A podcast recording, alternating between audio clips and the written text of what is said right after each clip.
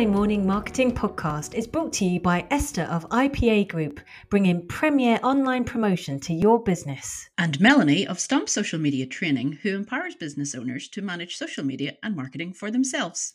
Welcome back, guys, to another episode of the Monday Morning Marketing Podcast. Today we're talking about not everyone is your customer, and that's okay.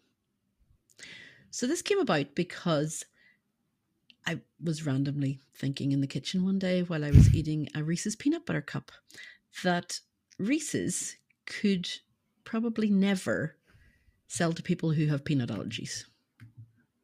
You were probably looking at my face then, weren't you? Yeah, I was. I love Reese's peanut butter cups, and by Melanie's face, she doesn't. But it just, you know, it came to me that they would have to open a brand new factory. They would have to do so many things, jump through so many hoops, and everybody associates Reese's with peanuts. Mm. So if you were even had a peanut allergy, you would probably avoid them at all costs anyway. Well, for me, it's a death in a cup. Well, yes. so it's okay though. Do you feel slighted by Reese's that they don't not have an option for not you? Not in the slightest. I don't miss them. I don't look for them. I don't feel neglected by them. Um, I more than happily have my custard creams. Thank you very much. No, I do like a custard cream too now. Okay, but we're getting away from the topic.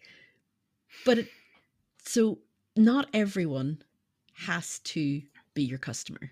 Yeah. Right? You cannot appeal to everyone. no. What's the famous the expression? Uh, you can't be everyone's cup of tea or you'd be a mug. Hmm. Right? So, meaning that if you try to appeal across the board to absolutely everybody, you are diluting your message. You are not reaching anybody, and nobody really will know what you do. And you'll also be known as a mug. Yes, which nobody really wants. No. But it's really difficult for people to sort of refine that, certainly when they're first starting out, because they want to um, appeal to as many people as possible. I mean, you and I, we both speak to startups. We we support and mentor and train um, startups as well as scale ups, and they're worried about not reaching enough people in order to keep the momentum going. So, how can we encourage people to look for the the right type of people when they're trying to look for everyone? So you're looking for quality over quantity. You really want those few people that will buy from you that will be loyal customers, that will return, that will promote you, that will let other people know that have their same needs and pain points that you are there. So having a smaller audience means that you can be more targeted. So when you're in a smaller group and you have a smaller audience, then you can be more specific in meeting their pain points. If you're trying to reach 3 million people with your video on, say, TikTok, then who, like, how many of those are likely to buy from you? Maybe three people? And that's well, not a really might good, be a bit more. Might be, it, but it's you know it's down down to the relationship down to the calls to action down to the time of day um but you know i think trying to hit too many avatars i mean you and i we've done this exercise before haven't we yes I've got four avatars. I dread to think how many you've got. You've got a lot of avatars. we do, but because we have different um yeah. streams, different avenues. Yeah, you have different countries. Yeah and different revenue streams. Yes. Um, so, I mean, me trying to uh, catch, you know, capture the, the the four customer avatars all by myself. Well, maybe with a bit of help from a couple of VAs. Mm-hmm. Um, it's actually quite hard. Yeah. Um, but trying to capture everyone, oh, it's impossible. Would be. Oh, it's impossible. Exhausting. Right? Yeah. Because even like if you think of, you know, we're service based. Yeah. So there are more people potentially that would need our service. But do you want to work with them? That's true. Right. So part of your narrowing down could be what sector you want to work with. Right. like our good friend um, Ema. She's recently refined her her business to fun- funeral Yeah. businesses who want help with social media marketing. Great idea, fit social media, great concept. Yeah. and she's now honed it um, to be just that kind of sector. So you know, Yeah, it, it is doable. I mean, yeah, Mel- totally. Melanie and I, Melanie and I have also talked on numerous occasions on the podcast about how that could possibly bore us, because working with the same sector day in day out can get a bit repetitive. Hmm.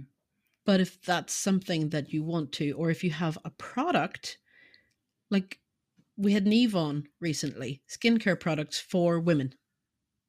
She's not targeting men. No, She's not targeting like young kids. She knows her audience. She knows who she's targeting. It's not for every skin type. It's not for everybody. And that's okay. and and we've kind of honed down. Okay, I don't do Pinterest. Yes. at all.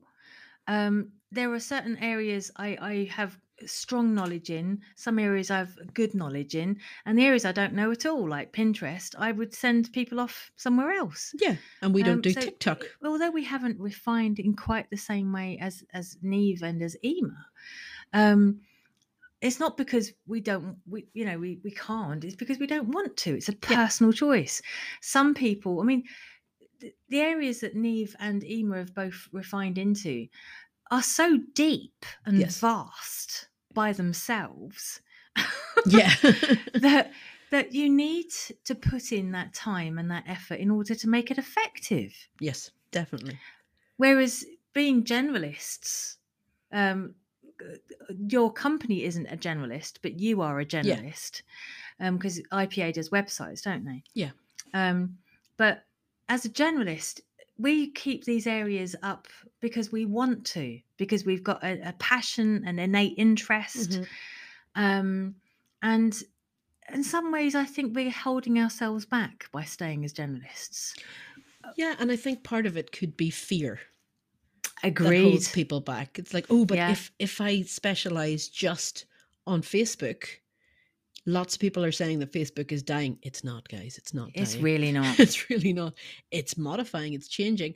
But if you, you know, if if we had the time to specialize and niche down Mm. just into Facebook, then we would know all the new changes that are coming up before they happen. Uh, and, and honestly, I agree with you, Esther. I think it's fear. I think it's fear that we're we're going to miss out if we just pick the one or the two. Um, the downside to not specializing those, it means we have to remember a huge amount of a lot of different things. Yeah. that's very difficult to keep up.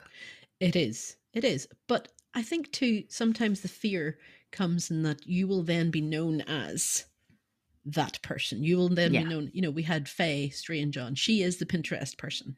Oh, she is totally. But if she were to turn around and go, actually, now I want to specialize in TikTok, would we still associate her with Pinterest and go, oh, no, but you Well, said. certainly for a good while. yeah. Certainly for a good while. But people can be pigeonholed. And we've talked about this before as well. oh, we have, yeah. they can be put into a box and you shall forever be known as the person who does that platform hmm.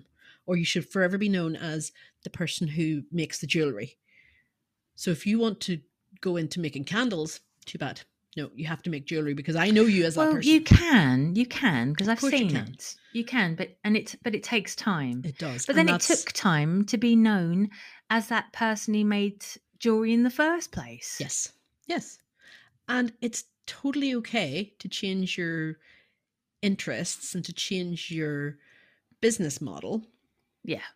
as you grow and adapt and realize actually i don't actually like doing that part i don't like twitter i don't like instagram no that's fine Mm, nothing is holding you back except for yourself exactly. I mean, when I first started, I targeted um, startups, and that, I think that was down to the lack of confidence.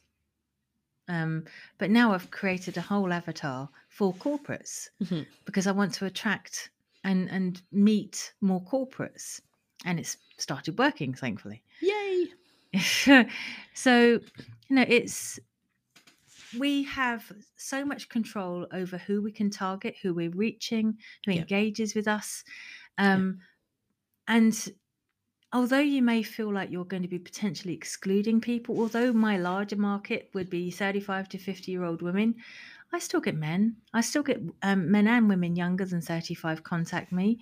Yeah. Um, it's just my larger market would be 35 to 50 year olds. Yeah. Um, and because I speak to them and I engage with them, they they speak to their children, they speak to their mothers and fathers, and you know, and friends who are younger or older, and and I still get business that way. Yeah, and guys, just remember haters are going to hate. Yeah, Okay. If your product or service is not specifically aimed at them, they may find a way to nitpick and complain that Mm. you do not. but there is somebody out them. there that's looking after them. Exactly. And going back to the example at the start, just because Melanie would die if she eat, if she ate Reese's peanut butter cups, doesn't mean that Reese's have to stop existing Yeah. for and it's a large majority of the population now that have peanut allergies. Yeah, it is. So Reese's aren't going to lose any sleep. I'm sorry, Melanie, over people like you who have these allergies. They know who their target market is. They aren't trying to reach everybody. And even people who don't have nut allergies don't always like it. Okay, so just remember be authentic, be yourself, don't be a mug. And on that, we will end. That was your mic drop moment, wasn't it it? was, wasn't it? You didn't see the mic drop. we'll be back next week, guys, with more Monday morning marketing. Until then, bye bye. Bye, guys.